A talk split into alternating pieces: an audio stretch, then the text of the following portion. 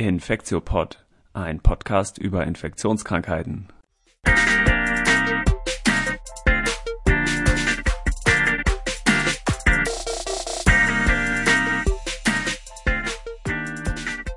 Ja, willkommen zur 44. Folge des Infektiopods. Heute ist Donnerstag, der 21. Januar 2021 und es geht mal wieder um Covid-19. Mein Name ist Till Koch und ich begrüße wie immer Annette Hennigs. Hi Annette. Hi, guten Abend. Und natürlich ist auch wieder Elena Terhalle dabei. Hi Elena. Hallo, guten Abend. Ja, wir haben wieder ähm, einiges an Programmen, weil wir beim letzten Mal ja nicht so sehr zu den normalen News, was Covid-19 angeht, gekommen sind, weil wir diese spannende Folge mit dem Andreas Wulff hatten. Wer die noch nicht gehört hat, unbedingt nochmal nachhören. Da ging es um globale Gesundheit. Heute haben wir wieder eine äh, normale äh, Infektionsfolge zu Covid-19 mit ähm, allerlei vermischten Themen. Tatsächlich ist in diesen letzten zwei Wochen aber auch wieder super viel passiert. Also was machen wir heute? Wir gucken uns erstmal ein paar aktuelle Meldungen an. Da geht es um Plastik Plasmatherapie und um so Rheuma-Medikamente. Tocilizumab ist da so ein Stichwort. Dann wollen wir im zweiten Teil ähm, kurz auf Feedback und Mails eingehen, die wir gekriegt haben. Und als Hauptthema haben wir zwei an der Zahl heute. Zum einen wollen wir, müssen wir über die Mutationen sprechen, um die neuen Virusvarianten nochmal. Die sind wirklich gerade in aller Munde und da gibt es auf jeden Fall neue Entwicklungen. Und das zweite ist, dass wir zumindest kurz nochmal über Ivermectin sprechen wollten, mm, weil das auch etwas ist, was in den äh, sozialen Medien und auch in den anderen äh, nicht sozialen Medien, wie sagt man dazu, hm, ähm, doch immer etwas mehr. also, ja, genau, ich, oder werbefinanzierten Netzwerken, wie auch manche dazu sagen, naja, egal, auf jeden Fall hat es viel Aufmerksamkeit da auch erfunden.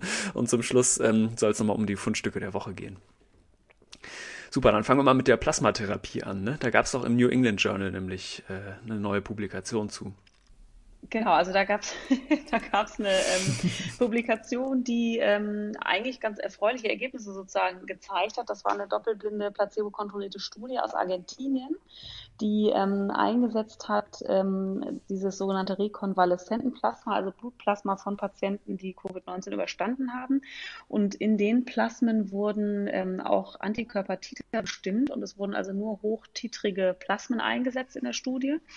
Und diese Plasmen wurden äh, Patienten gegeben, die ähm, älter als äh, 75 oder über 65 mit einer Komorbidität, also mit einer Krankheit mit Risiko für einen schweren Verlauf waren. Und die, diese ähm, Plasmen oder die, der Studieneinschluss war in der frühen Phase der Erkrankung. Also innerhalb von drei Tagen nach Symptombeginn durften diese Patienten eingeschlossen werden. Und das ist ja super Und, entscheidend ne, bei der Studie auch, weil genau. wir haben ja auch schon mal bei den anderen antiviralen Medikamenten oder auch Antikörpern oder so immer gesagt, das bringt ja eigentlich nur was früh in der Erkrankung. Ne? Genau, ne? also wenn man sich das nochmal so anguckt, das Covid-19 ist ja tatsächlich so in den ersten Tagen, vielleicht so bis eine Woche, ist das eben Virusvermehrung. Und danach geht's ja dann entweder weg oder es geht eben in diese Überantwort des Immunsystems, diese Hyperinflammation. Und da bringen so vom Verständnis, und das sieht man jetzt auch aus den Studien mehr und mehr, dass diese antiviralen Mittel, wozu man das Plasma ja zählen würde, weil es eben durch Antikörper das Virus abfangen soll, ähm, äh, bringen die halt wahrscheinlich nicht mehr so viel in der Endstrecke der Erkrankung. Mhm. Ähm, genau, und der primäre Endpunkt der Studie war also schwere, also äh, ARDS, also eine, eine schwere ähm, Atemwegserkrankung.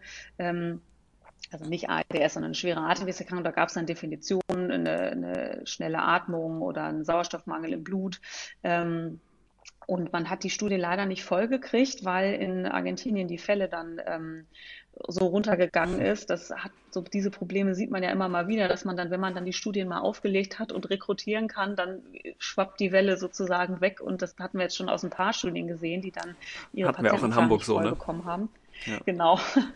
Aber insgesamt sind 160 Patienten eingeschlossen worden, also 80 versus 80. 80 haben Plasma gekriegt, 80 haben Placebo bekommen. Und man hat dort eben gesehen, dass dort eine Risikoreduktion stattgefunden hat, also dass weniger Patienten, die Plasma bekommen haben, eben ein schweres Atemwegssyndrom entwickelt haben. Das waren 16 Prozent der Patienten versus 30 Prozent, die Placebo bekommen haben. Und das ist, hat dann doch nochmal Aufmerksamkeit erregt, weil bislang gab es ja mal so, mal so Daten zu diesen Plasmen. Und das ist ja jetzt, auch wenn es wenig Patienten sind, wirklich mal eine gute Studie. Also mhm. finde ich, kann man jetzt äh, kann man jetzt eigentlich nicht so richtig dran meckern, muss man sagen, an der, an der Studie. Nee, auf jeden Fall. Ich finde auch zwei ganz wesentliche Faktoren dabei sind halt erstens, dass die äh, diese hochtitrigen Plasmen genommen haben, also eben nur die, ja. wo auch wirklich viele Antikörper gegen SARS-CoV-2 drin sind. Macht total Sinn, genau. finde ich. Und dass sie es eben ganz früh in der Erkrankung gegeben haben, also sogar in den ersten drei Tagen, weil nur dann sind noch Viren da, die ich mit diesen Antikörpern abfangen kann. Ne? Eben, genau. Und dann gab es ja letzte Woche sozusagen noch wieder Daten aus dieser Recovery-Studie ähm, aus England. Da erinnern wir uns ja, das war eine große, also eine Riesenstudie, die in mehreren Armen sozusagen verschiedene Therapeutika versus Placebo untersucht hat im NHS in England. Da haben wir ja die Dexamethason-Daten auch draus aus der Studie.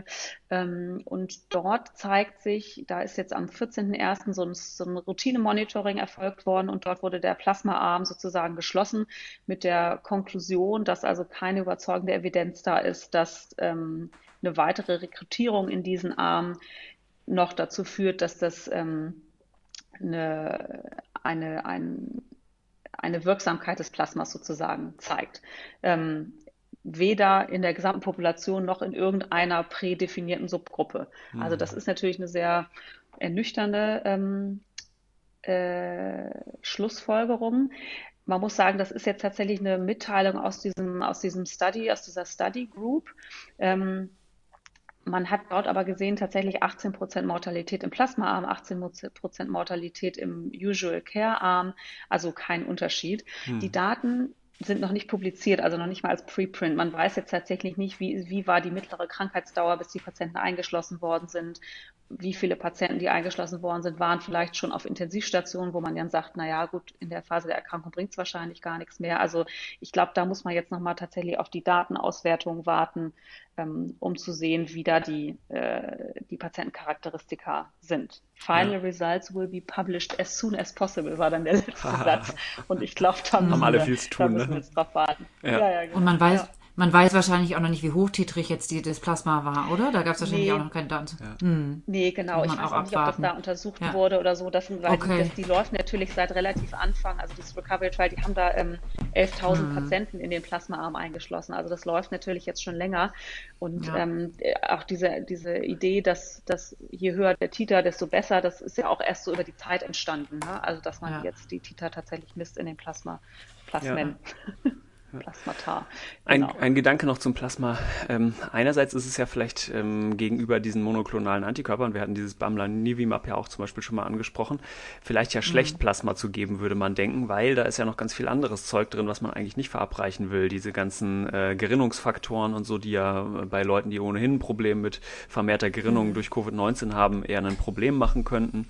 Mhm. Auf der anderen Seite, wenn man sich jetzt diese aktuellen Virusmutanten anguckt, zu denen wir gleich auch noch kommen, vor allem welche, die so Immune Escape machen, also die irgendwie ihr Spike-Protein so verändern, dass Antikörper vielleicht nicht mehr so gut dagegen binden können. Da hätte das Plasma natürlich einen echten Vorteil, weil da ja polyklonale Antikörper drin sind, also die gegen alle möglichen Bereiche des Spike-Proteins sind und äh, dem, mhm. dem entkommt das Virus sozusagen nicht so leicht wie vielleicht so einem monoklonalen Antikörper, der nur gegen eine ganz bestimmte Stelle oder vielleicht zwei bestimmte Stellen, wenn es ein sogenannter Cocktail wie bei Regeneron ist, ähm, gerichtet ist. Ne? Das stimmt natürlich, das stimmt.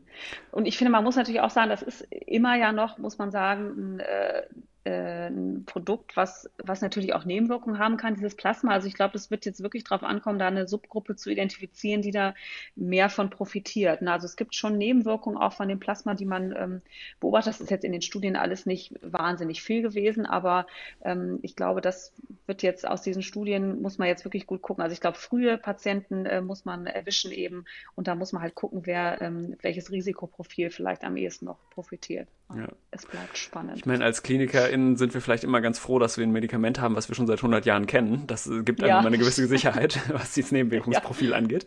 Aber ja. Hm. Cool. Genau. Dann gehen wir vielleicht an dieser Stelle jetzt zu Tocilizumab, oder? Ich glaube. Ähm, Super.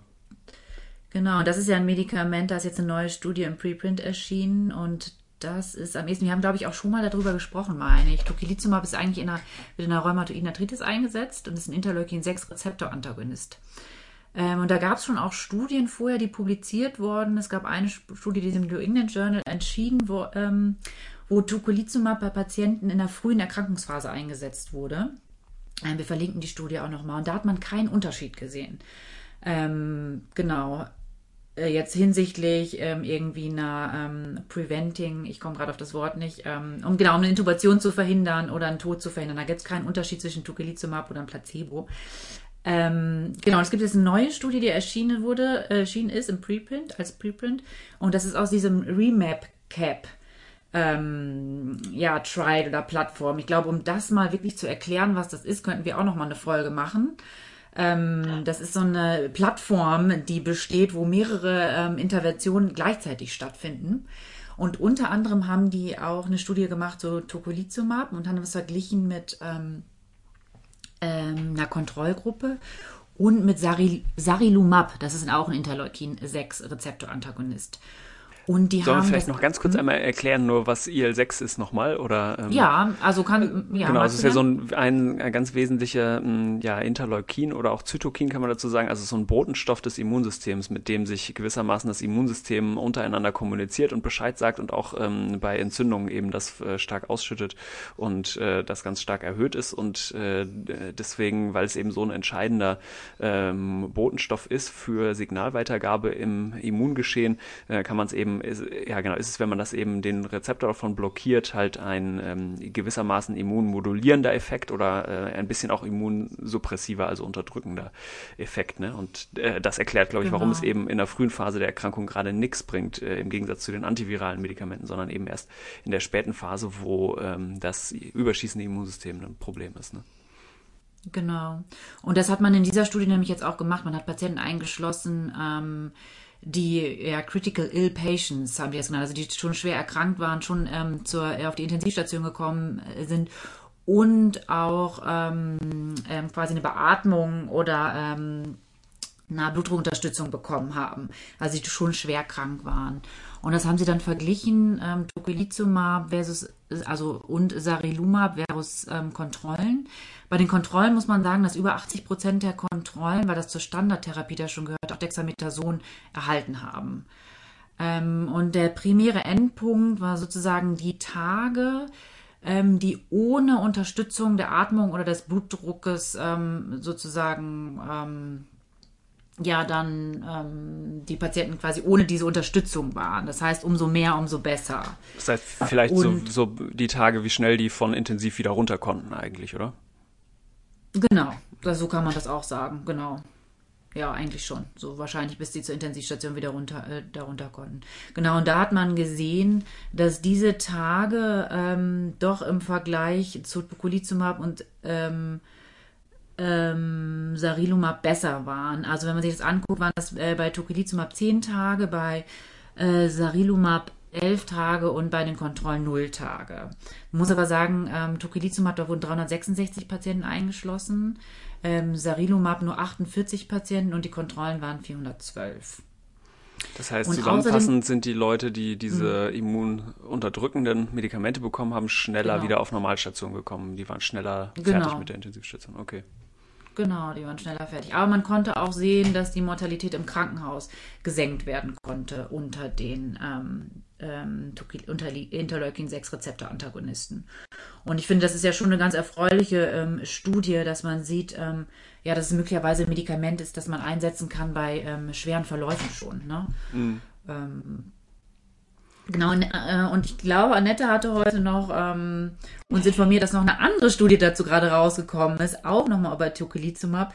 Vielleicht magst du dazu noch mal kurz was sagen. Ich glaube, da geht es auch eher um Patienten, die das früh bekommen haben, wenn ich das jetzt richtig ja, also, habe. Ja, die, also die haben sozusagen nicht so, also die waren noch, also genau, das ist eine Studie, die, die im ähm, BMJ erschienen ist gestern, ähm, die eben auch äh, untersucht hat, Tocilizumab oder Tocilizumab ähm, in Patienten mit schwerem Covid. Und die Definition sozusagen von schwerem Covid in dieser Studie ähm, war sozusagen pulmonale äh, Infiltrate, also äh, im Röntgenbild, ähm, Sauerstoff, ähm, um eine Sättigung von über 93 zu halten und auch intubierte Patienten, ähm, die weniger als 24 Stunden intubiert waren. Und dann noch so ein paar Laborparameter, die also einen schweren Verlauf anzeigen, hohes CRP, die Edemere. Ähm, Und die wurden eben auch eins zu eins randomisiert in entweder äh, Tocilizumab plus Standard of Care äh, Standard of Care, wollte ich natürlich sagen, ähm, oder nur in Anführungsstrichen Standard of Care. Und ähm, dort konnte sozusagen benutzt werden zusätzlich Hydroxychloroquin, Acetromycin, Steroide, Antibiotika, äh, ähm, Standard Care, so wie die lokale Institution das eben gemacht hat. Ähm, das ist eine brasilianische Studie, eine multizentrische ähm, und in Brasilien interessanterweise gibt es kein Remdesivir. Also Remdesivir hat keiner von denen bekommen, nochmal vielleicht so als Zeitinformation. Und die haben tatsächlich festgestellt, also diese haben sehr schnell rekrutiert und ähm, dann gab es bei, ähm, dann gab es so ein Zwischenmonitoring ähm, nach 15 Tagen und die haben also gesehen, dass die ähm, Mortalität in der Tocilizumab-Gruppe tatsächlich ein bisschen erhöht war und haben dann die Studie für for Safety Reasons sozusagen gestoppt. Bis diese Analyse fertig war, waren aber noch mal irgendwie 50 Patienten mehr eingeschlossen ähm, oder oder noch mehr, so dass insgesamt glaube ich, 120 Patienten untersucht worden waren. Und man hat das dann trotzdem ausgewertet und der primäre Endpunkt war diese, diese Seven äh, Ordinal Scale, wo man dann so je nach Patient ist nicht mehr im Krankenhaus, braucht keinen Sauerstoff oder Patient ist im Krankenhaus, braucht keinen Sauerstoff, Patient ist im Krankenhaus, braucht Sauerstoff. Also das ist so eine schwere Gradeinteilung, sozusagen eine Verbesserung auf dieser Scale und eben auch eine Mortalität. Und da gab es also in beiden Studien kein Unterschied. Diese Zwischenmortalitätserhöhung in der Tocilizumab-Probe hat sich nicht bestätigt in den, in den in Anführungsstrichen Langzeitdaten nach 28 Tagen. Also das ist, hm. ist halt ein deutlich kleineres Kollektiv, muss man sagen, als die Studie, die du zitiert hast. Und die Patienten sind wahrscheinlich ein Ticken ähm, gesünder in Anführungsstrichen noch als die in der Studie, die du äh, zitiert hast. Und ich finde das mit dem, dem, dem Tocilizumab wirklich ganz schwierig, weil es ja wirklich für wirkt nicht und wirkt doch. Für beide Versionen gibt es ja mehrere Studien jetzt mittlerweile. Ne? Also ich finde es ja. tatsächlich auch ganz äh, schwierig einzuordnen. Ähm, ja. Wahrscheinlich ist das ja auch eher ein Medikament, was, wie diese New England-Studie zeigt, in der späteren Phase ähm, einzusetzen ist, äh, wenn überhaupt. Also auch das bleibt genau. interessant. Mhm. Ja. ja und zumindest den totalen äh, Durchbruch oder den total entscheidenden Effekt auf die Mortalität hat es auch alles nicht. Ne? Also es ist ein bisschen nee, wie beim nee. Dexamethason. In bestimmten Subgruppen hilft es wahrscheinlich ein bisschen was ganz spät in der Erkrankung, aber jetzt äh, die Silver Bullet äh, ist es nicht. Ne? Ich ja. wollte aber gerade sagen, also Dexamethason finde ich ist ja so das Einzige, was jetzt vielleicht so das, na Silver Bullet auch nicht, ne? Aber, nee, aber stimmt. was tatsächlich einer guten Wirksamkeit irgendwie nahe kommt, ne? so das älteste, billigste Medikament. Okay, ich nehme alles zurück, was ich gegen Dexamethason gesagt habe. nee, aber das ist, also finde ich immer noch, immer noch bemerkenswert, dass diese ganzen abgefahrenen irgendwie Antikörper und Antikörper-Cocktails und alles mögliche, das gibt dann so irgendwie so ein paar, äh, paar Prozente, aber das, was also finde ich schon in den Recovery-Daten extrem überzeugend. Das ist immer noch das olle Dexamethason. Ne? Ja. Also ja, ist richtig. interessant. Ja. ja, das stimmt. Okay, ich glaube, dann sind wir mit unserem äh, aktuellen Teil fertig. Ne? Das war es äh, zu Plasma und Totzi. Ähm, kommen wir vielleicht als nächstes zu äh, Feedback und Mails. Wir haben nämlich äh, verschiedene Mails bekommen. Hm unter anderem von Dominik Black. Äh, die Person hat ganz ähm, viele verschiedene Fragen gestellt und wir wollen zumindest ein paar äh, davon mal versuchen zu beantworten. Das erste ging nochmal um Antikörpertests auf SARS-CoV-2. Ich glaube, das zielte so ein bisschen auf ELISA ab, oder wie habt ihr die Frage verstanden? Ja, ich war mir nicht so ganz sicher, weil wie die Frage jetzt gemeint war, ob es wirklich um die, den Test an sich ging, also wie testet man Antikörper oder ob es einfach nochmal der Unterschied eigentlich mm. war. Was ist ein, ich kann ja Antikörpertests ähm, nochmal ganz kurz erklären. Genau, also am Hand genau, von ELISA, meistens macht man ja so eine Art Sandwich-ELISA, da sieht es im Prinzip so aus, dass man zwei Antikörper hat, die jetzt, wenn man zum Beispiel nach dem, äh, nach dem Spike-Protein von SARS-CoV-2 äh, gucken will, ähm, das hat, hat man zwei Antikörper und den ersten äh, klebt man gewissermaßen auf einer Platte fest und äh, dann tut man eben die Substanz, die man untersuchen will, drauf. Und ähm, wenn dann da SARS-CoV-2 drin ist, dann wird das Virus von der Seite des Antikörpers, die nicht an der Platte festgeklebt ist, nämlich also von der antikörperbindenden äh, Stelle da ähm, gebunden. Mm, und dann wirft man eben danach im zweiten Schritt noch einen äh, zweiten Detektionsantikörper draus, der sieht im Prinzip ähnlich aus wie der erste, ähm, der ist bloß nicht eben an der Platte festgeklebt, sondern ist frei schwimmend. Und er hat vor allem mit dem einen Ende erkennt er eben SARS-CoV-2 ACE2, also Spike-Protein und mit dem anderen Ende, ähm, da hat er entweder einen fluoreszenten Marker dran oder irgendwie ein Enzym, was eine Farbreaktion machen kann. Mm, und genau dadurch gibt er dann sozusagen das Signal. Also so ein bisschen wie ein Sandwich und äh, SARS-CoV-2 ist gewissermaßen das Burger Patty, was in der Mitte ist. das ist gut. Das ist sehr schön. Genau, und ich glaube, war am Anfang oder am Anfang der, der Pandemie gab es ja viel Hickhack um diese Antikörpertests, was ja vor allem daran lag, dass die natürlich sehr, sehr neu waren und noch nicht ähm, äh, gut genug, man nennt das immer validiert in den Laboren. Ne? Also man muss dann tatsächlich immer erstmal gucken, wie sind die Grenzwerte, wann ist ein Test wirklich positiv, wann ist da so ein Wischiwaschi-Ergebnis. Und äh, mittlerweile muss man sagen, sind die aber so gut validiert und eingestellt, dass da, ähm, dass die eigentlich eine gute Aussage treffen können. Ähm, mhm. Ähm, da gibt es jetzt mittlerweile mehrere Systeme von verschiedenen Herstellern. Ähm, die teilweise die gleichen, ähm, äh, das Gleiche erkennen, teilweise etwas Unterschiedliches. Also das funktioniert mittlerweile sehr zuverlässig und gut, würde ja. ich mal sagen. Genau, und jetzt. eben ganz wichtig bei Antikörpertests, dass sie uns ja nur eine Ver Ver also in der Vergangenheit liegende Infektion anzeigen. Ne? Ja. Und ich glaube aber, dass wir in der Klinik auch tatsächlich äh, ja zu wenig Antikörpertests einsetzen, wie das äh, die Kollegin aus dem Labor hier auch letztens gesagt ja. hat. Ne? Angemerkt also, hatte, ja. Das ist für uns KlinikerInnen irgendwie vielleicht nochmal ganz wichtig. Also gerade wenn man einen, ähm, wenig Viruslast hat, also einen hohen ähm, CT-Wert in der PCR sieht, dann äh, kann man echt ganz gut ja irgendwie die Antikörper dazu bestimmen, weil das einem dann aussagt, wenn ich keine Antikörper sehe, kann es vielleicht eher in der frühen Phase der Erkrankung sein. Und wenn ich aber hohe Antikörper sehe, dann weiß ich, ich bin sozusagen in der Tailphase, also in der Phase, wo ich nur noch äh, Restbruchstücke in der PCR habe. Ne? Hm. Ja. Super das stimmt. Genau, die zweite Frage ging so ein bisschen nochmal um Impfungen ähm, und ob man auch Leute impfen kann, die äh, schon infiziert waren, also die äh, zum Beispiel einen positiven Antikörpertest haben. Und äh, auf jeden Fall, das kann, das kann man auf jeden Fall machen. Und das ist auch eine gute Frage, ähm, die kriege ich auch sonst häufiger gestellt. Ähm, wenn ich schon mal infiziert war, zum Beispiel, soll ich mich dann überhaupt noch impfen lassen? Ist das gefährlich, wohl möglich oder nicht? Und da mhm. muss man sagen, das ist auf jeden Fall nicht gefährlich. Also in äh, den großen Phase 3 Studien, die jetzt schon mit vielen 10.000 1000 ProbandInnen ja gelaufen sind, war auch ein, so ein mittlerer, einprozentiger äh, Teil, ähm, je nach Studie, ähm, vorher auch schon mal infiziert gewesen, asymptomatisch. Und da hat man jetzt kein Sicherheitssignal gesehen, was irgendwie beunruhigend gewesen wäre. Und auch ähm, immunologisch macht es äh, durchaus Sinn, jemanden nach einer ähm, Infektion äh, mehrere Wochen danach nochmal zu impfen, weil das dann gewissermaßen die Boosterung, also die zweite Impfung ist. Ne? Weil mhm. sowohl nach einer ersten Impfung, aber auch nach der mh, hm, durchgemachten Infektion bilden sich ja, ähm, also ein Teil der zellulären Immunantwort bilden so Memory-Zellen, also so Gedächtniszellen. Ähm, und die äh, mögen es eben besonders äh, für ein langanhaltendes Gedächtnis ähm, der Immunabwehr, wenn sie dann nochmal gereizt werden mit dem Antigen also mit der Impfung dann in diesem Fall.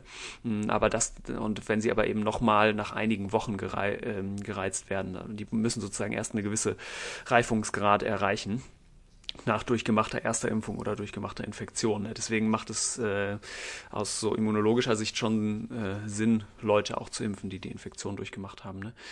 Ich glaube, in den STIKO-Empfehlungen genau, ist das so nicht drin noch aktuell, oder? Ja, doch, die, also doch, die STIKO doch. sagt tatsächlich, grund, grundsätzlich sollten diese Leute geimpft werden. Aktuell aufgrund der Knappheit ähm, erstmal nicht, ah, so weil man ja schon davon ausgeht, dass, ah. dass es einen Schutz gibt, der also mal mindestens mehrere Monate ja anhält eigentlich. Ja, außer ja. bei wenigen Personen, die irgendwie keine Antikörper bilden. Ähm, aber da ist, weiß man es ja auch nicht. Ähm, Aber ich fand die Frage irgendwie, äh, muss ich sagen, ganz gut, weil jetzt gerade im Hinblick darauf, dass der Impfstoff halt, dass wir einfach wenig Impfstoff haben, ja. zu, ähm, die Frage einfach zu stellen, sollen wir dann erstmal die, die auch selbst im Gesundheitssystem zum Beispiel jetzt arbeiten und bewusst schon eine, eine Infektion durchgemacht haben, sollen die geimpft werden oder nicht? Oder macht man möglicherweise vorher auch einen Antikörpertest? Hm. Ich finde, es ist schon irgendwie, was man sich überlegen könnte. Ähm, ähm, und da sagt die STIKO ja erstmal, sollen wir jetzt die noch nicht impfen ne, die dies schon ähm, durchgemacht haben. Mhm. Genau. Oder das habe ich doch so, genau. Jetzt, genau, also genau, die, also die, bei die, die es bewusst sozusagen durchgemacht haben, wo es gesichert war, die, die sollen zurückgestellt werden erstmal, um ja. eben den ähm, ist ja auch okay, ne? Äh, aufgrund der, der Knappheit, ja. genau, ist, ist glaube ich auch okay. Und ich glaube jetzt, um flächendeckend jeden Impfling einen Antikörper zu machen, dafür reichen genau. die Ressourcen einfach nicht. Das wäre, glaube ich, die äh, sauberste Top-Lösung, ja. aber ähm, dafür reicht einfach die Kapazität nicht aus ja. im Moment. Genau. Ja. Also das hätte ich jetzt auch am ehesten als Erklärung gedacht aktuell, dass es ja. einfach nicht möglich ist, ne? Ja. ja. Genau. Ja, ja, und die nächste Frage ging darum, ähm, ob Medikamente oder warum Medikamente generell bei der Pandemiebekämpfung so eine untergeordnete äh, Rolle spielen. Ähm, die Anmerkung war, dass die bei HIV äh, ja auch irgendwie in der äh, Erforschung vor allem eine sehr große Rolle spielen und so. Mm, und das stimmt. Also man muss ja erstmal konstatieren, jetzt so über ein Jahr nach Ausbruch der Pandemie liegt die Zahl von verfügbaren antiviralen Medikamenten, die gut funktionieren, bei null eigentlich. Ne? Also wir haben das äh, Dexamethason als sozusagen bestes Medikament angesprochen, das natürlich sehr unspezifisch ist. Ähm, ja, aber ja. das ist erstmal, muss man erstmal so festhalten. Ne? Ja, absolut. Und auf ja. der anderen Seite wurden aber ja auch schon sehr, sehr viele ähm, Substanzen untersucht. Es gibt irgendwie so eine Liste, von der habe ich nur gehört, ich habe sie selber noch nicht gesehen, wo irgendwie über 400 Substanzen äh, draufstehen sollen, die alle untersucht werden. Äh, die Chefin hat mal gesagt, es ist ein Wunder, dass noch äh, keine faulen Eier untersucht wurden, sozusagen an Substanzen, die da sonst alle draufstehen. Ne? Also ähm, genau, das heißt, da wird eigentlich äh, sich sehr viel angeguckt. Und ich glaube, es liegt aber eben an der äh, Besonderheit des Virus, warum Medikamente da eben nicht so eine große Rolle spielen spielen. Ähm, vor allem eigentlich an der Dynamik der Ausbreitung, weil ähm, die, der sich zum einen ja sehr schnell ähm, überträgt, die, äh, überträgt, diese Viren, ähm, und dann eben auch im Vergleich zu HIV zum Beispiel, der relativ schnell ähm, Erkrankungssymptome macht, ähm, so dass das Zeitfenster, wo ich zum Beispiel antivirale Substanzen einsetzen kann, halt gar nicht so hoch ist. Ne? Ja ich habe sozusagen nur ein ganz kurzes ähm, Fenster der Möglichkeit und vor allem ist halt die Hauptpathologie bei den meisten Menschen, die ganz schwer krank sind, ist eben gar nicht mehr durch das Virus selber ausgelöst, sondern eben durch so eine immunüberschießende Reaktion. Hm, vielleicht ist es so ein äh, bisschen ähnlich, was das Möglichkeitsfenster angeht, wie bei Influenza. Da ist es ja auch so, ich habe ähm, Substanzen, die ich einsetzen kann, die antiviral wirken, aber die muss ich halt ganz schnell geben. Und je schneller ich sie nach Symptombeginn gebe, ähm, desto besser eigentlich. Ne? Desto besser zu sehen. Ja, genau. Also ich glaube ja. auch, das ist sicherlich der Punkt, dass man, aber es ist ja trotzdem der Wahnsinn. Ne? Da kommt ja irgendwie jede, jede Woche kommen irgendwelche anderen Substanzen, die im Labor untersucht werden. Ähm, und da, also jetzt gab es wieder irgendwelche Antibiotika, die untersucht worden sind, die dann ja, irgendwelche Bindungsdomänen, also das, das ist schon wirklich mhm. abgefahren. Ne? Ja. ja. ja. ja. Mal gucken, ob das was wird. Ja, habe ich auch gedacht. Zu einer Substanz äh, kommen wir ja noch zum Schluss, zu Ivermectin noch. Ja, genau. genau. Ja. ja. genau. Okay, gut, das war es erstmal mit dem Feedback, ne? Glaube ich. Äh, genau, wenn ihr Fragen oder Anmerkungen habt, schreibt natürlich immer an info.infektiopod.de oder auch an äh, infektiopod auf Twitter. Auch sehr gerne. Genau. Okay, das war's erstmal mit dem Feedback. Dann kommen wir jetzt zum nächsten, zum großen Thema. Es ist nämlich Drumroll, es ist die äh, Mutation, die ja wirklich oder die schon Mutation. ja, genau. Ach ja, es ist so ein bisschen, äh, ich, äh, ich cringe immer etwas, wenn ich Mutationen höre ähm, in den Medien und es wird ja zum Teil wirklich sehr, sehr überstürzt darüber berichtet, aber ähm, zumindest am Anfang habe ich so wahrgenommen. Jetzt so mittlerweile, ähm, in den letzten ein, zwei Wochen fand ich, äh, ging es schon und es wurde auch zunehmend jetzt eher von Variante gesprochen, was ich auch sehr gut finde. Ähm, genau, weil Mutationen äh, kommen ja die ganze Zeit vor, das Virus mutiert die ganze Zeit vor sich hin und äh, das Neue ist ja, dass es aber tatsächlich so zu sein scheint, dass einige dieser neuen neuen Varianten jetzt eben zum ersten Mal auch neue Eigenschaften des Virus äh, mit verursacht haben. Ne? Und wir wollen uns jetzt vor allem ähm, drei, über drei Varianten reden, die schon diverse Namen bekommen haben. Das erste ist B117, das wird ja auch so UK-Lineage genannt oder eben die Variante, die in äh, Großbritannien zuerst aufgetreten ist. Das äh, andere ist B1351, die Südafrika-Lineage, also die da irgendwie in Südafrika zum erst festgestellt worden ist. Und das andere äh, mit dem einfachsten Namen ist P1, die Lineage, die ist äh, in Brasilien wohl zum ersten Mal aufgetreten. Ich finde auch diese Namensgebung mit den Ländern immer so ein bisschen irreführend, ah, zumindest weil das oft ne? ja so ein Makel ist, ne? Aber eigentlich heißt Absolut. es ja nur, dass die Länder besonders gut nachgeguckt haben. Also wahrscheinlich, wenn Deutschland besser im Sequenzieren wäre, würde es auch eine Deutschland-Lineage geben, ne? Also, ja, ja. ja. Naja. Ja, und man weiß ja auch nicht, ob sie da entstanden sind, ne? Oder ob sie Gar irgendwo nicht. anders entstanden nee, genau. sind und nur da aufgedeckt wurden. Das ja. ist auch, ja, das stimmt schon. Genau, und genau. Ähm, die wurden ja in ganz vielen Ländern auch schon nachgewiesen. Das verwundert jetzt eigentlich auch ähm, nicht so wirklich, ne? weil man guckt jetzt halt erst genau ja. hin und vor allem sequenziert man ja diese Samples auch immer nur rückblickend. Also die, man guckt sich jetzt Samples aus dem äh, Dezember noch an und so, ne? Also das, äh, genau, hatten wir, glaube ich, auch schon mal gesagt, dass die Mutante, äh, die Variante auf jeden Fall auch schon in Deutschland ist. Das wundert einen nicht, ne? Was eben schon etwas aufsehenerregend war, ist, dass diese Varianten sich zum Teil total äh, stark ausgebreitet haben. Ne? Also dieses Beispiel Irland wird da jetzt immer so meist zitiert, dass da ja die Inzidenzzahlen total runtergegangen waren und äh, Irland so ein bisschen als Musterbeispiel äh, galt und das dann eben zu einer wirklichen Explosion der Fallzahlen gekommen ist und da jetzt die äh, B117-Variante fast die dominierende Variante, glaube ich, ist mittlerweile. Mm, und jetzt ein bisschen näher dran in Dänemark ähm, war der Trend zumindest ähnlich. Ne? Da hat sich jetzt auch um jede Woche ja so knapp verdoppelt die Inzidenzzahlen mm, auf, glaube ich, knapp vier Prozent zuletzt irgendwie. Ja. ja.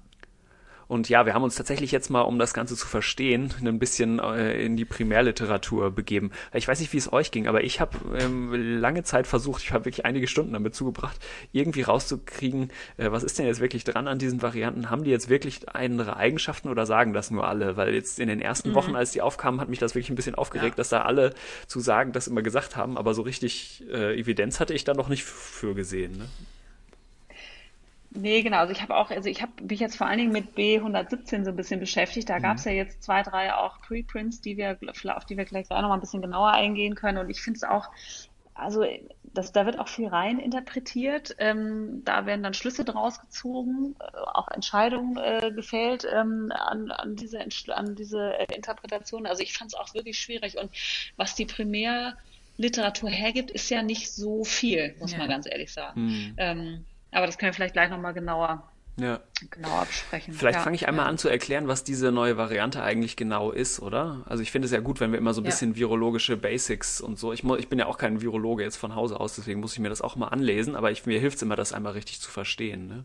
Ähm, genau, weil das ist ja, das, diese B117 ist synonym zu dieser Variant of Concern, die da in England eben beschrieben wurde. Und das sind wohl so 17 Mutationen. Ähm, und 14 von denen sind sogenannte nicht synonyme Mutationen und dann gibt es so drei Deletionen noch. Ne? Nicht nicht synonyme Mutationen heißt, ähm, also diese Mutationen finden ja zunächst einmal in der Abfolge der Basenpaare hm, im genetischen Code statt. Und ähm, es ist ja immer so, dass drei von diesen Basenpaaren ähm, in eine Aminosäure mh, hm, übersetzt werden. Und deswegen kann es eben sein, dass einige Mutationen in den Basenpaaren auch gar kein, gar nicht zu einer Veränderung ähm, des, äh, der Aminosäuresequenz führen. Das hat was zu tun mit dieser Degeneration des genetischen Codes, falls man das nochmal nachlesen will. Aber aber ähm, genau, diese Mutationen sind auf jeden Fall alle nicht synonym. Das heißt, die haben auch, da hat wirklich die Mutation in der äh, Basensequenz auch eine Veränderung in den Aminosäuren mh, zur Folge gehabt. Und äh, acht von diesen Mutationen betreff, betreffen eben auch das Spike-Protein. Und drei von diesen Mutationen, die das Spike-Protein betreffen, sind so beschrieben worden, dass sie potenziell auch biologische Relevanz hätten, auch davor schon, also bevor jetzt B117 aufgekommen ist. Das heißt, man kannte diese schon und auch von so Modellierungsstudien. Das eine äh, die jetzt auch in dieser südafrikanischen Variante vorkommt, ist diese N501Y. Mm, das ist eben wohl so ein bisschen besonders, äh, weil sich dadurch eventuell die Bindungseigenschaften ähm, des Spike-Proteins, wir erinnern uns, der Rezeptor ist ja ACE2 oder auch Neuropilin, das ist so ein anderer Co-Rezeptor noch, aber weil sich eben diese Bindungseigenschaften ändern können. Mm, die zweite Mutation hat einen anderen Namen, P681H, ist auf jeden Fall auch eine Mutation in diesem Spike-Protein und äh, die ist jetzt deswegen ganz spannend, weil sie direkt neben äh, was ist, was wir hier auch vor vielen Monaten schon mal besprochen haben, nämlich neben dieser Furin Cleavage Site. Das ist so eine Region zwischen dem S1 und dem S2-Abschnitt vom Spike-Protein, an dem das Protein einmal geschnitten werden muss durch Furin eben. Das ist so eine, eine Endoprotease, also es ist ein Enzym, was in der Mitte von einem äh, anderen Protein schneidet. Ähm, und das ist ganz wichtig, diesen Schnitt da einmal gemacht zu kriegen, weil nur dann gibt es diese Konform äh, Konformationsänderung im Spike-Protein, dass äh, das auch wirklich mit der Membran verschmelzen kann. Und dieser Membranverschmelzungs-, dieser Fusionsvorgang ist ja total entscheidend dafür, dass das Virus in die Zelle eindringen kann und sich dann auch weiter vermehren kann. Ne? Das heißt, auch das ist eine ähm, sozusagen relevante, mh, relevanter Ort in dem äh, Spike-Protein, der jetzt da sich verändert ist. Und ähm, das andere sind noch so äh, Deletionen von zwei Aminosäuren, die auch im Spike-Protein vorgekommen ist. So, das war jetzt sozusagen lange die virologischen Basics dazu. So, und was ähm, stand jetzt drin in diesen ersten äh, Papern, die dazu herausgekommen sind, also in der Primärliteratur? Wir haben uns ein Paper zunächst mal angeguckt von der London School of Tropical Medicine and Hygiene. Ähm, das hieß Estimated Transmissibility and Severity of Novel SARS-CoV-2 Variant of Concern in England. Mm, und die haben, das war vor allem ein Modellierungspaper, aber gerade in dem ersten Abschnitt haben sie auch was ganz Interessantes gemacht. Und ähm, zwar haben sie sich vor allem den R-Wert angeguckt angeguckt und haben den verglichen, wie der sich entwickelt hat, ähm, mit den äh, Mobilitätsdaten, die sie hatten. Ich habe nicht ganz verstanden, wie sie die erhoben haben, ehrlich gesagt, aber das äh, schienen doch relativ umfangreiche und aussagekräftige Daten über die Mobilität glaube, der Bevölkerung Google, zu sein. Ne? Ne? Ich glaube, ja. das war auch über Google erhoben. Okay. Wenn ich das jetzt richtig im Kopf habe. Ja. Okay, naja, und was Sie auf jeden Fall gesehen haben, mm, ist, dass eben diese neue Variante sich durchgesetzt hat in äh, bestimmten Bereichen. Ähm, und jetzt könnte man denken, dass das vielleicht auch an so was liegt, was man Founder-Effekt oder Gründereffekt äh, mhm. nennt. Ne? Also wenn die neue Variante in der Gegend auftauchen würde mit verstärkter Übertragung, mit verstärkter Transmission, zum Beispiel weil die Leute mehr Kontakt haben oder mobiler sind, ähm, dann könnte es eben sein, dass ihre Prävalenz insgesamt dadurch mehr ansteigt, weil sie jetzt eben in so einer Hochtransmissionsregion äh, mehr ist und das wäre dann eben so ein Gründereffekt. Ne? Ähm, aber ähm, der, der Witz an dem Paper war eben, dass sie jetzt eine Entkopplung gesehen haben zwischen den Sozialkontakten, also der Mobilität und den Kontakten und sowas und der Übertragungshäufigkeit. Das heißt, ähm, auch in Regionen, wo die Sozialkontakte hm, einge ähnlich eingeschränkt waren wie in anderen, kam es eben zu einer äh, verstärkten Übertragung dieser Variante. Und das war, glaube ich, so das erste Signal, wo die gesagt haben, oh, das äh, sieht für uns so aus, jetzt ähm, gibt es diese Einschränkungen und die Leute schränken ihre Mobilität ein, das heißt, die, äh, der Lockdown sozusagen wirkt ähm, und auf einmal geht der R-Wert entgegen der Erwartungen aber wieder hoch und es kommt eben ähm, zu wieder zunehmenden Infektionen. Ne? Das war, glaube ich, so das erste Signal. Ja, das, ich muss sagen, das fand ich ganz interessant, weil ich auch immer so ein bisschen hinterfragt habe, hm, warum gehen denn die Zahlen so hoch? Ist es jetzt wirklich eine erhöhte Ansteckung? Also ist es wirklich ansteckender? Oder liegt es doch daran, dass die Leute vielleicht doch mobiler sind? Deswegen hm. fand ich jetzt irgendwie das ganz interessant dass das, das äh, die Studie gezeigt hatte, muss ich sagen. Ja, den Rest des Papers fand ich nicht so interessant, weil dann haben sie so hypothetisiert, woran es liegen könnte und äh, haben dann so Modelings dazu angestellt. Ja, die waren okay. total unterschiedlich, je nachdem, was man vorausgesagt hat, also äh, vorausgesetzt hat. Also genau, das fand ich nicht so nicht so ganz ergiebig, ja. aber diesen ersten Teil fand ich auf jeden Fall interessant. Ja. ja. Genau, und dann gibt's ja, gab es ja noch eine Arbeit, die, ähm, die auch sich die nochmal angeschaut hat. Die, ähm, also die haben äh, PCR-Ergebnisse äh, auch angeguckt in England ähm, und so ein bisschen versucht rauszuarbeiten, was sind die Unterschiede zwischen dieser Variante und den anderen üblichen Varianten, die dort rum ähm, äh, fliegen, wollte ich schon sagen, prävalent sind, um es jetzt mal sauber auszudrücken. Und was sie untersucht haben, sind tatsächlich ähm, 15.000 Abstriche mit einer ähm, Positivitätsrate von äh, 10 Prozent, glaube ich. Nee, 15.000 positive Abstriche, so. Ähm, wow. Haben sie untersucht, Entschuldigung. So, also jetzt nochmal 15.000 positive Abstriche. Ähm, von denen waren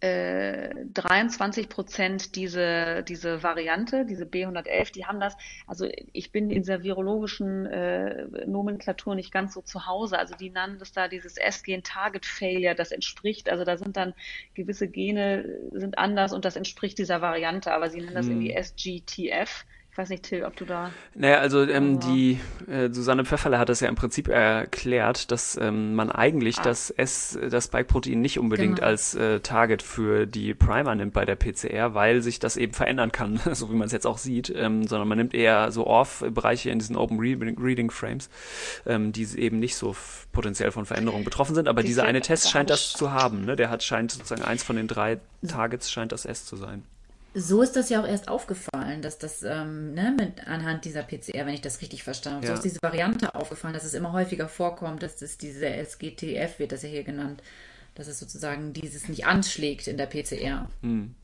Diese, da habe ich nicht gut aufgepasst bei dem Podcast. Da war ich nicht dabei, habe ich nicht gut zugehört. also, na, wie auch immer, wir gehen schnell weiter. Ja. Ähm, also, es wurden tatsächlich ähm, Kinder ab zwei bis äh, Erwachsene untersucht. Ähm, was ich ganz interessant fand, die Kinder bis zwölf Jahre wurden von ihren Eltern abgestrichen. Da muss man jetzt auch mal gucken, ist da vielleicht noch ein Bias bei den Kindern irgendwie mit drin? Also, mhm. ich weiß jetzt nicht, wie gut man dann abstreichen kann, die eigenen Kinder, die Zeta und Mordio schreien, aber das ist jetzt erstmal so dahingestellt. Und ähm, was sie eben auch gesehen haben, ist diese wahnsinnige ähm, Anstieg der Infektionsraten. Ähm, ab Ende November, da ging es also in London von 15 über 40 bis 80 Prozent sozusagen Prävalenz dieses, dieses Typs in London.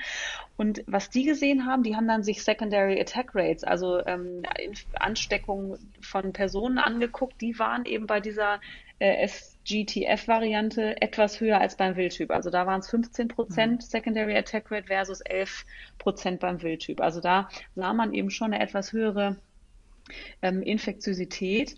Ähm, das zum einen. Und was ich auch sehr interessant fand, ist, dass die anfangs in den anfänglichen Untersuchungen ähm, die CT-Werte, also die Viruskonzentration in den Abstrichen, äh, im Schnitt höher waren bei dieser neuen Variante als bei den Wildtypen in Anführungsstrichen, die sich dann aber dem Wildtyp sozusagen angeglichen haben das haben sie irgendwie nicht so richtig erklärt, wie sie sich das erklären. Ähm, das fand ich ganz interessant, dass es offensichtlich am Anfang da vielleicht irgendwie eine vermehrte Viruskonzentration äh, hm. äh, gab, aber das hat sich dann wirklich, da sieht man diese Kurven, wie sie dann schön runtergehen und sich auf den im Schnitt CT-Werten einpendeln, wo eben die anderen auch waren. Hm. Die haben, ich habe einen anderen Preprint gelesen ähm, und da ist es so, dass es bei diesen S-Dropout-Varianten, die die so genannt werden, halt, weil die an dieser PCR auffällig werden, weil halt, wie gesagt, wie, ähm, dieses S nicht ähm, aufleuchtet, sage ich jetzt mal ganz platt in der PCR, dass da eher niedrige CT-Werte ähm, vorherrschen. Also dass, dass man, dass das eine möglicherweise eine Anklärung ist, dass Erklärung ist, dass man eine höhere Viruslast hat im Rachen. Ja, aber ich, ich, ich wollte so ein bisschen drauf hinaus, also ich könnte mir, mhm. also ich glaube an diese CT-Werte nicht so ganz, weil ähm, das ja. hat ja total viel damit zu tun, wann die Leute zum Arzt gehen und das wiederum wird ja. natürlich ganz doll von den Nachrichten, ich glaube, das hatte der Drosten auch mal in seinem Podcast gesagt, das fand ich total einleuchtend, wird total von den Nachrichten beeinflusst. Äh, wenn jetzt Leute Mutationen hören, dann verändert sich natürlich die Geschwindigkeit, mit der sie äh, zum Arzt rennen, wenn sie entsprechende Symptome haben. Ähm, ja, genau. Und also das ist für mich, glaube ich, eher ein Ausdruck davon, dass sich das über die Zeit ändert, dass es äh, und da vor allem, dass es sich angleicht, dass es eben kein Unterschied ist äh, in den CT-Werten. Wahrscheinlich, ne? Und dass man vielleicht auch dann im Verlauf einfach doch mehr screent, ne? Und, ähm, und dann einfach zu unterschiedlichen Zeitpunkten der Infektion die Leute. Also das hatten sie so ein bisschen angeschnitten dann, ja. aber wie auch immer, ich glaube jetzt so bottom line kann man sagen, das ist auf jeden Fall nicht, dass man jetzt grundsätzlich sieht, es hat ist deutlich mehr Virus da, das kann man jetzt ja, nicht sagen. Ja. Ich, ich fand ja total interessant, ähm, dass du gesagt hast, dass die sekundäre Attack Rate auch hoch ist. Das spricht ja wirklich auch für eine erhöhte Infektiosität, ne? Weil ja, ansonsten genau. war ja eigentlich, könnte, hätte man ja nämlich eigentlich noch gar nicht wirklich von Infektiosität sprechen können, sondern das Einzige, was man sagen konnte, war mit den Daten bis jetzt ja, ähm, dass sich die Variante schneller ausbreitet. Aber das muss ja nicht daran liegen, dass das Virus irgendwie infektiöser ist, ist also dass zum Beispiel mehr Virus ausgeschieden wird oder dass leichter dann andere Leute infiziert. Es könnte ja auch zum Beispiel daran liegen, dass die Leute länger asymptomatisch sind und deswegen deswegen mehr Leute anstecken und es sich schneller ausbreitet genau, oder ich, so, ne?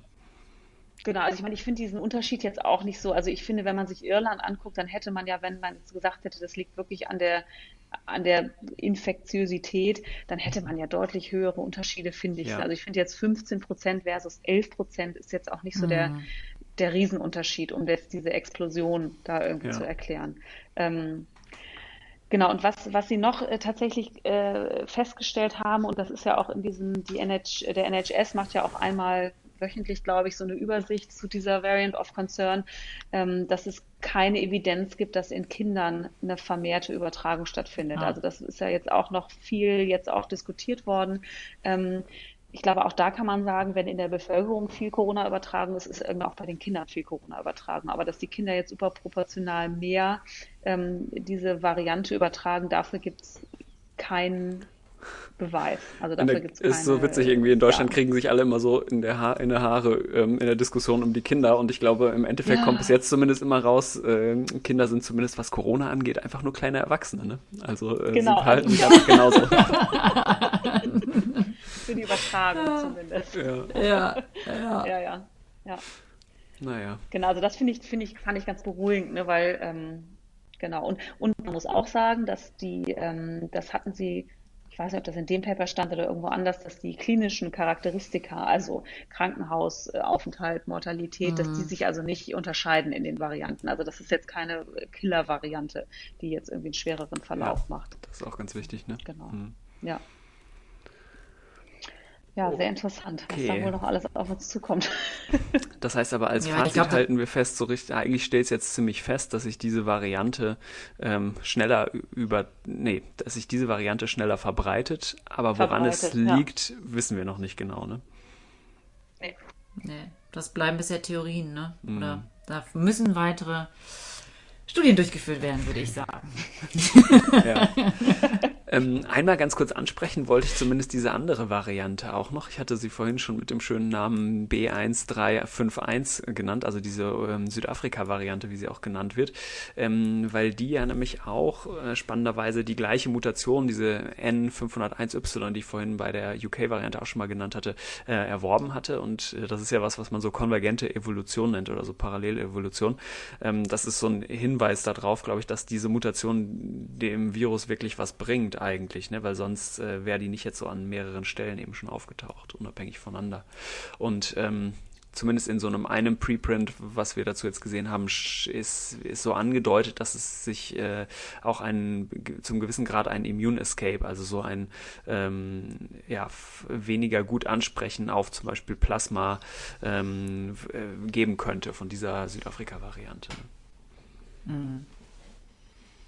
Ich finde ja übrigens noch, das muss ich einfach nochmal ansprechen, die Theorien total spannend. Irgendwie jeder hat eine andere Theorie, woher jetzt diese ganzen äh, Varianten kommen, ob das in Tieren entstanden ist, in immunsupprimierten Patienten und oder irgendwo in auf einem Land, wo gar nicht äh, Land, das, wo es gar nicht sequenziert wird. Ich bin mal gespannt. Ähm, wie das noch so oder ob da noch mal irgendwas rauskommt oder was denkt ihr dazu? Ich finde diese Diskussion einfach ganz spannend.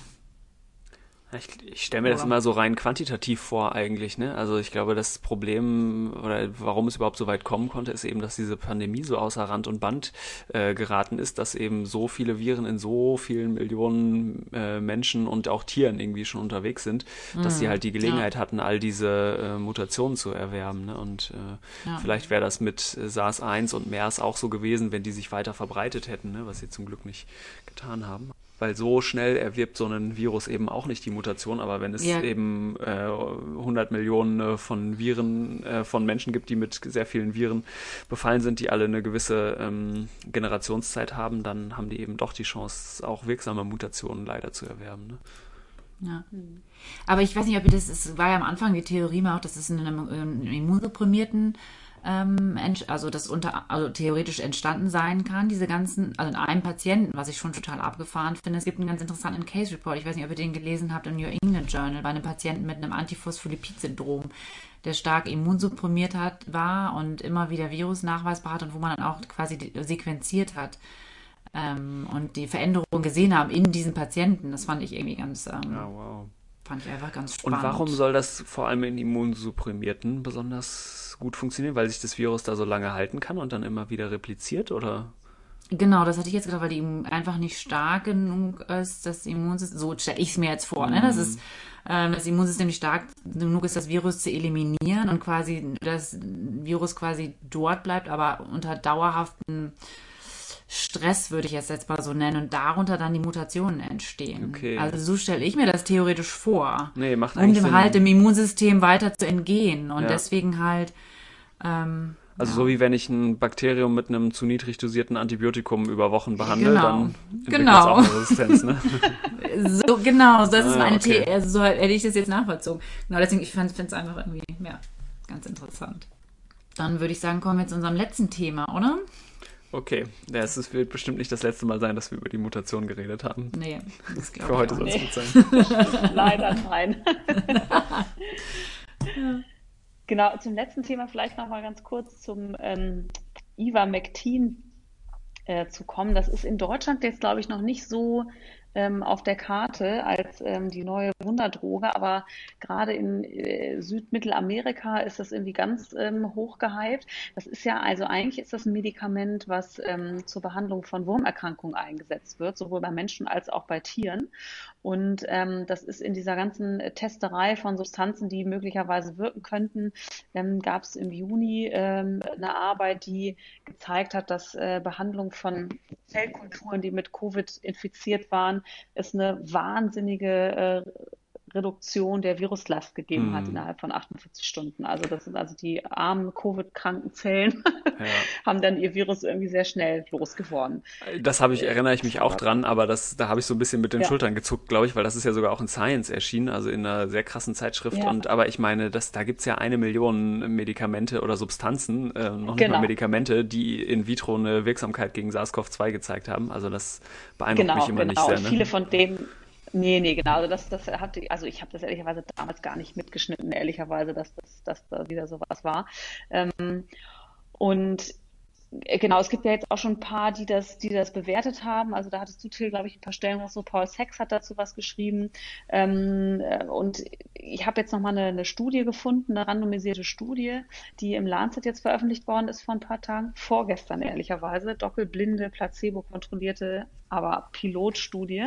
Ähm, da haben sie also wirklich nur ein paar Patienten eingeschlossen. Es waren, glaube ich, 15 versus 15 Patienten, die da eingeschlossen worden sind, ähm, die Ivermectin in einer normalen Dosis, die man auch zur Wurmtherapie sozusagen einsetzt, versus Placebo bekommen ähm, haben, die äh, auch innerhalb von 72 Stunden nach Krankheitsbeginn, also auch immer in diesem frühen Fenster, ähm, wo man eben davon ausgeht, dass die Virusreplikation äh, noch krank macht, in Anführungsstrichen.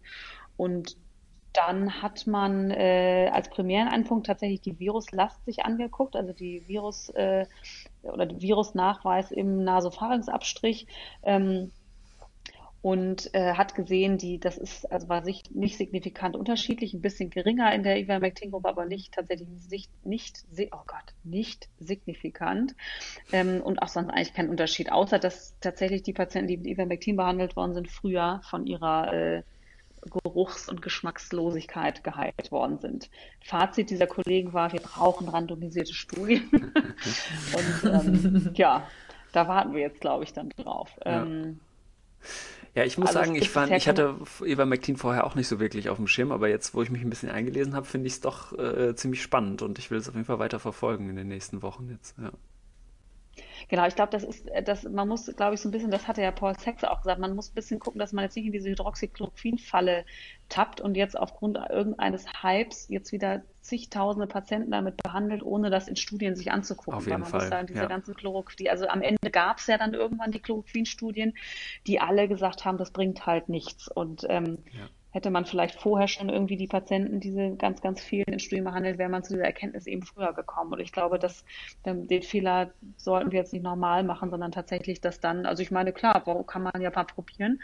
Ähm, aber dann auch bitte in Studien, dass man dann wirklich irgendwie sehen kann, ob es nun wirklich was bringt oder nicht. Mhm. Also ich meine, ja. es ist ein, ist ein, Medikament, was man als Tablette einnimmt. Das ist jetzt ähm, auch nicht wie diese Antikörper irgendwie schwierig logistisch irgendwie zu. Das kann man ja auch als als ambulante Studie führen. Ne? Also ja. und es ist vor allem ja auch generisch, äh, in, also jetzt weltweit gesehen verfügbar, ne? Und ja. könnte so richtig billig produziert werden, also unter ein Dollar am Tag und so richtig richtig gut wäre das. Und äh, Ivermectin ist sowieso ein ganz spannendes Thema. Ich hoffe, dass wir auch mal in einer Folge, die wir zu Strongyloides machen, äh, Zwinker, Zwinker, äh, darauf zu sprechen kommen. genau, weil Ivermectin war ja nämlich schon mal eine Silver Bullet. Also das ist, war schon mal ein Medikament, was in den 80er Jahren, glaube ich, von Merck damals äh, so zur Verfügung gestellt wurde, ähm, zur Eradikation der Flussblindheit, der Onchozerkose und da so richtig, richtig krass äh, geholfen hat und äh, einen wirklich durchschlagenden Erfolg hat bei kaum Nebenwirkungen und so. Also ist eigentlich wirklich mhm. ein super Medikament, ähm, genau, gegen eben Fadenwürmer. Also gegen diese Onchocerca volvulus, aber genau, das können wir auch in einer anderen Folge nochmal machen. aber eigentlich cooles Medikament, was es eben auch schon lange gibt. Ne? Und wo 2015 ja. ja auch ein Nobelpreis für vergeben wurde. Ah, okay. Ja, der William Campbell hat das. Das wusste ich auch nicht. Ja. oh Gott. Ähm, genau, und ich habe mir eben einen äh, so einen sehr enthusiastischen Befürworter davon nochmal angeguckt, einen Andrew Hill von der University of Liverpool, der hat so eine ähm, Meta-Analyse dazu gemacht. Da hat er ja noch ein paar, meistens kleinere, ähm, randomisierte Studien auch mhm. eingeschlossen und der hat einen ziemlich dollen Effekt auf drei Komponenten gesehen. Einmal die Zeit bis zur äh, Viral Clearance, also bis keine Viren mehr im, oder weniger äh, im Blut nach, äh, im Abstrich nachweisbar waren. Äh, dann die Zeit zur Entlassung aus dem Krankenhaus und sogar auch Überleben hätten sie wohl einen Vorteil gesehen. Also ich kann diesen Vortrag da gerne mal verlinken. Ich glaube, die Meta-Analyse ist noch nicht publiziert, aber wenn sich das so bestätigt, das wäre natürlich äh, spannend und ist, glaube ich, zumindest ein Grund, jetzt mal äh, da richtige Studien zu machen und aufmerksam ja, zu sein. Ne? Ja. Absolut. Genau, weil auf der anderen Seite, du hast recht, man, man sollte zwar nicht äh, in die Hydroxychloroquin-Falle tappen und das jetzt allen Leuten geben, aber ich finde, man darf es auch nicht äh, sozusagen verteufeln ne, und sagen, ach, jetzt ist schon wieder so ein nee, äh, faules nee. Ei und nee, äh, genau das, ähm, ja. das wollen wir jetzt nicht, sondern äh, genau, sollte man sich auf jeden Fall genau. angucken. Ne? Ja. Gut, ich glaube, dann kommen wir zum Ende und zu den Fundstücken der Woche. Yeah. Nicht wahr? Cool. Dann fängt doch ja. vielleicht mal Wer fängt denn an? Till, fang du doch mal an. Soll ich anfangen? Das okay. klingt so gut. Ja, ja ich habe äh, nochmal ein Buch mitgebracht und zwar von Paula Irmschler. Äh, die hat das geschrieben und das Buch äh, hat den schönen Namen Superbusen. Mm, es geht, ja, ist eigentlich so eine Coming-of-Age-Geschichte vielleicht ein bisschen, wobei, nee, das ist, glaube ich, so in der Adoleszenz, ist eher so, geht so um Le Leute in den 20er Jahren, also in ihren 20er Lebensjahren. Ähm, genau, das die beschreibt so ihr Leben. Die lebt, ist irgendwie nach Chemnitz gezogen, ist eine arme Studierende und ähm, äh, genau, hat also beschreibt so das, was sie so erlebt im Osten und äh, mit ihren Freundinnen zusammen geht viel um so äh, Frauenfreundschaften und so. Ich fand es ziemlich cool, super unterhaltsam geschrieben auch. Also liest sich gut. Und wieso heißt das Superbusen? Gibt es da irgendwie einen Hinweis? Ähm, ja, ihre Band heißt so, die sie, äh, ah, okay. genau, die sie gegründet hat. Ja. Und oh, wahrscheinlich ist es ein guter Buchtitel auch. ja. Ja, dann fange ich, mache ich glaube ich gleich mal weiter, oder? Ich habe auch ein Buch heute mitgebracht ähm, und zwar heißt das Sheroes. Ähm, das Buch ist geschrieben von, von Jagoda Marinic ähm, und da steht auch drauf dem Titel Neue Held innen braucht das Land. Ich fand das Buch ganz gut, bin darüber auch gekommen über einen Podcast. Ähm, und das ist ein Buch, worum es eigentlich nochmal um die MeToo-Debatte geht und wie die in Deutschland so geführt wurde oder wie sie auch nicht geführt wurde. Ähm, und es ist eigentlich eher so ein, so ein Buch darüber, dass Frauen und Männer ins Gespräch gehen sollen über Rollen und Macht.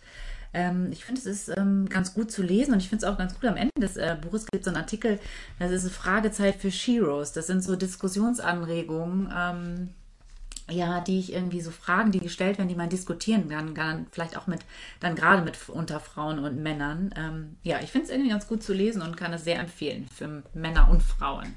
Cool. Genau, das war von mir. Cool. Annette, was hast du denn äh, mitgebracht? Ja, ich habe jetzt äh, was Medizinisches mitgebracht. War aber ja, jetzt heute sehr gut, ist schlimm, weil ihr beide habt ja was Medizinisches mitgebracht. Und zwar habe ich wieder einen Twitter-Account, den ich sehr euch ans Herz legen kann. Ich glaube, Till ist schon dabei. Ähm, und zwar ist das eine Kollegin äh, aus Edinburgh, Edinburgh, Edinburgh. die heißt Muge Schivik. Ähm, und zwar ist das eine Infektiologin, Virologin, die äh, kenne ich auch persönlich über so ein europäisches Verbundsprojekt. Die ist erstens sie mega nett, zweitens richtig gut und drittens, was aber wirklich toll ist, die ähm, macht immer so alle paar Tage so Twitter-Threads, wo sie die äh, zu jetzt zu B117 hatte sie da irgendwie hat macht das äh, arbeitet die Literatur super auf, erklärt es irgendwie richtig gut, dass man irgendwie mit einer mit so einem schnellen äh, mit so einer schnellen Thread-Lesung sich so auf den aktuellen Stand bringen kann. Also das die steckt da irgendwie richtig viel Arbeit rein, publiziert auch wie verrückt und so, aber ähm, diese dieser Informationsgewinn über den Twitter-Account zu Covid-19 ist sehr viel wert. Also der kann ich äh, da kann ich ein Following sehr empfehlen. Cool. Muge ja, Schewik. Die wollen genau. wir auf jeden Fall auch nochmal verlinken. Ja, ja super. Und ähm, wir haben auch schon ein paar Sachen, die wir jetzt heute nicht mehr geschafft haben, die wir beim nächsten Mal auf jeden Fall besprechen wollen. Und zwar gibt's noch so einen vierten Forerunner, das nur so viel vielleicht als äh, Teaser in der Vakzinwelt. Also ist so ein Vakzin von Johnson Johnson, was man vor allem nur einmal geben muss. Das ist so ein bisschen der Witz daran. Und da gibt's jetzt, sind jetzt Phase 1, 2 Daten veröffentlicht worden und relativ bald wird wahrscheinlich auch schon die Phase 3 Studie, die glaube ich seit Ende letzten Jahres läuft, dazu ähm, Resultate liefern. Also das machen wir entweder nächstes Mal oder sonst danach nach, ähm, weil wahrscheinlich bald die ähm, Resultate da da sind. Also noch ein viertes äh, interessantes Vakzin. Das war super. Wir hatten auch, glaube ich, noch, noch eine Rückmeldung oder einen Hörerinnenbrief, ähm, die auch noch mal ein paar Fragen zur Impfung hatte, ne? meine ich mich Ah, das kann sein. Ja, aber dann machen wir doch nächstes Mal ein bisschen mehr Impfung. Das ist doch super. Genau. Ja, Okay. das fände ich gut. Perfekt. Dann Sehr wird gut. das nächste Ja. Schwerpunktthema. Okay, super. Wow, lange Folge diesmal. Knapp eine Stunde. Ja. Mm, Genau. Aber gab viel zu besprechen. Was soll man machen? Okay, super. Dann hören wir uns nächste Woche. Ne? Und wenn ihr Fragen oder Genau. Anmerkungen habt, dann schreibt natürlich an info.infectiopod.de oder an infectiopod auf Twitter. Cool. Super, bis zum nächsten Mal. Ciao. Tschüss.